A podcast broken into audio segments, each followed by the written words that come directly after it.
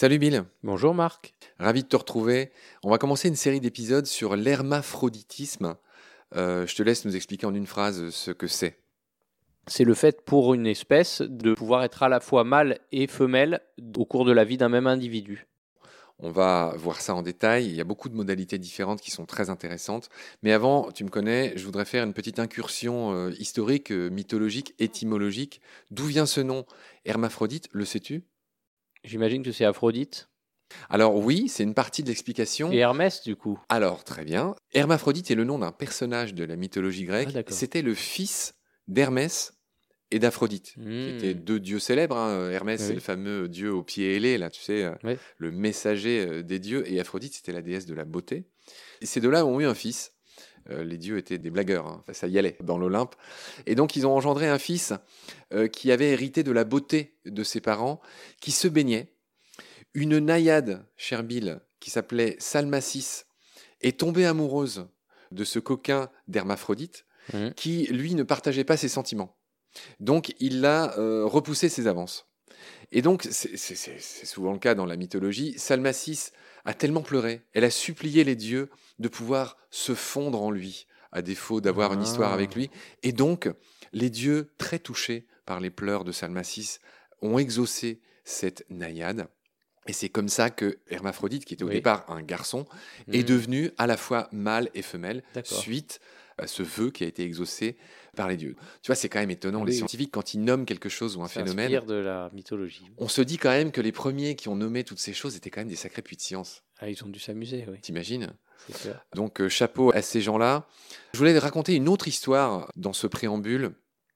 C'est que cette histoire d'être androgyne, donc tu vois, c'est un autre mot intéressant, Mhm. androgyne, qui a un peu aussi les deux caractéristiques, c'est un mâle qui est un peu Oui. efféminé ou l'inverse, euh, est évoqué dans le banquet de Platon. Et je ne sais pas si tu connais, ça a donné lieu à ce mythe qui raconte que, à l'origine, les humains étaient à la fois mâles et femelles.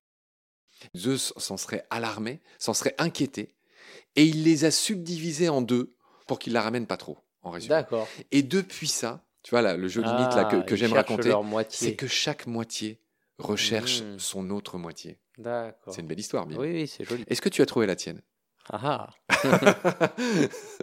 D'accord. Cher Bill, après ce préambule historico-mythologique, on va enchaîner sur ce qui se passe dans la nature. Tu nous as rappelé tout à l'heure ce qu'était l'hermaphroditisme. J'aimerais que tu nous euh, expliques ce qu'est, à l'inverse, le gonochorisme et que tu nous expliques les modalités de ces deux oppositions dans la nature. Donc gonochorisme, c'est simplement le fait qu'un un individu soit mâle ou femelle, mais puisse pas être les deux à la fois ou successivement. Et euh, l'hermaphroditisme, eh bien, c'est le fait qu'un individu puisse être mâle et femelle, ou ou bien mâle puis femelle au cours de sa vie. Voilà, gonochorisme, sexe séparé et les vaches seront bien gardées.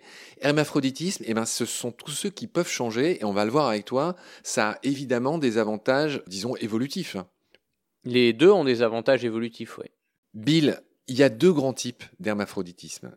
Eh bien, cet hermaphroditisme, comme on disait, ça consiste pour un seul individu d'être soit mâle puis femelle ou femelle puis mâle, ou bien les deux en même temps. hein. donc ça peut être soit successif, donc d'abord l'un puis l'autre, soit synchrone, c'est-à-dire que l'animal est à la fois mâle et femelle, hein, comme le sont les escargots qui sont très connus pour ça. Mais là, on va s'intéresser surtout aux poissons qui peuvent l'être aussi. En effet, on va un peu développer chaque euh, cas. hein. Donc, euh, si on parle d'hermaphroditisme successif ou séquentiel, il y a trois modalités. Soit euh, l'individu est d'abord femelle puis mâle, soit il est d'abord mâle puis femelle, soit il y en a certains qui peuvent changer plusieurs fois au cours de leur vie et qui peuvent aller de, l'un à l'autre chez les poissons. C'est très étonnant.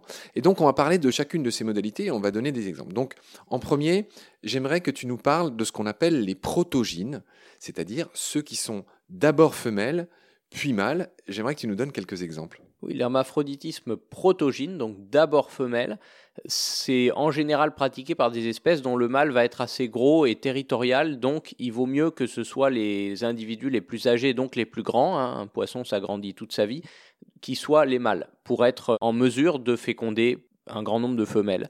Euh, comme il y en aura moins, comme ils sont en haut de la pyramide des âges, mais ils seront euh, plus, plus costauds pour pouvoir euh, féconder plus de femelles. Et surtout, ces mâles sont polygames, c'est-à-dire qu'ils règnent sur un harem, voilà. en, plus d'être territoriaux. Oui, oui. Du coup, ils sont, ils sont polygames, comme il y a moins de mâles que de femelles. Hein. C'est le cas de beaucoup d'animaux, mais chez les poissons, chez certains poissons, donc c'est les plus vieux qui sont les mâles et les plus jeunes qui sont les femelles. C'est le cas notamment des labridés, hein, la famille de tout ce qui est girelle, vieille, crénilabre. Euh, souvent, ça s'accompagne d'un changement de couleur spectaculaire euh, au moment de passer de femelle à mâle, notamment le poisson Napoléon, qui est très connu sous les tropiques avec sa grosse tête en forme un petit peu de chapeau de Napoléon, euh, mais aussi euh, les, les, girelles de chez nous, hein, ce qu'on appelle la girelle royale, qui en fait n'est rien d'autre que le mâle de la girelle. Hein. Euh, on y reviendra un petit peu tout à l'heure. Et puis tout ce qui est labre et crénilabre, hein, les rouquiers, euh, les, blaviers, tous ces poissons-là de Méditerranée, euh, voilà, sont protogynes. Alors moi j'aimerais ajouter quelque chose et faire un petit détour par Baleine sous gravillon. Laurent Balesta, qui avait été invité, le premier invité de Baleine sous gravillon au début de cette saison 3 en, 2021, en tout cas en septembre 2021, on avait beaucoup parlé de son film sur les mérous que tu n'as pas donné encore comme exemple, tu allais le faire, évidemment. Il a beaucoup parlé des mérous, qui sont l'exemple type des protogynes.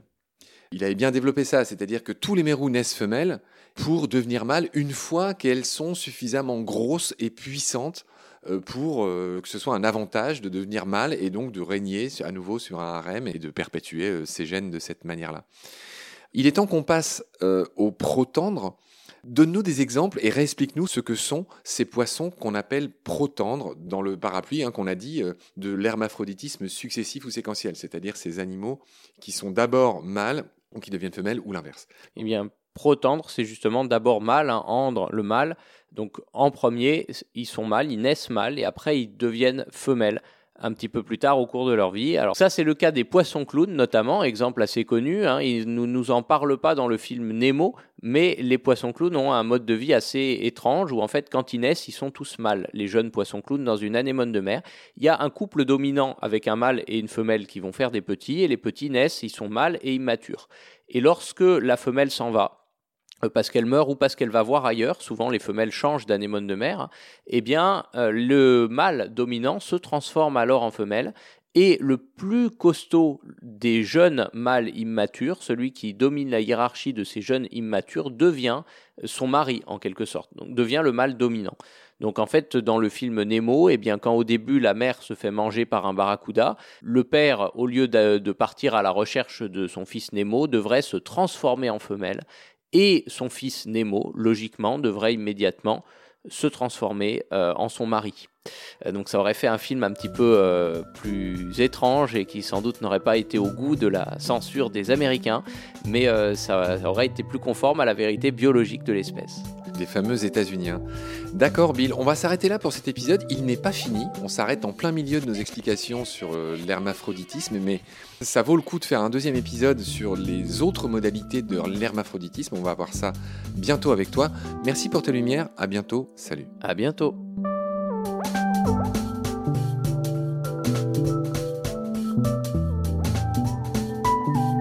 L'océan, c'est la vie. C'est-à-dire que notre vie est intimement liée à la vie de l'océan. Voilà, c'est ça, pour moi, la seule chose qui compte. Tout le reste est secondaire, tirer du pétrole, des trucs. Pourquoi faire? Pour augmenter de 5% la production Rigolade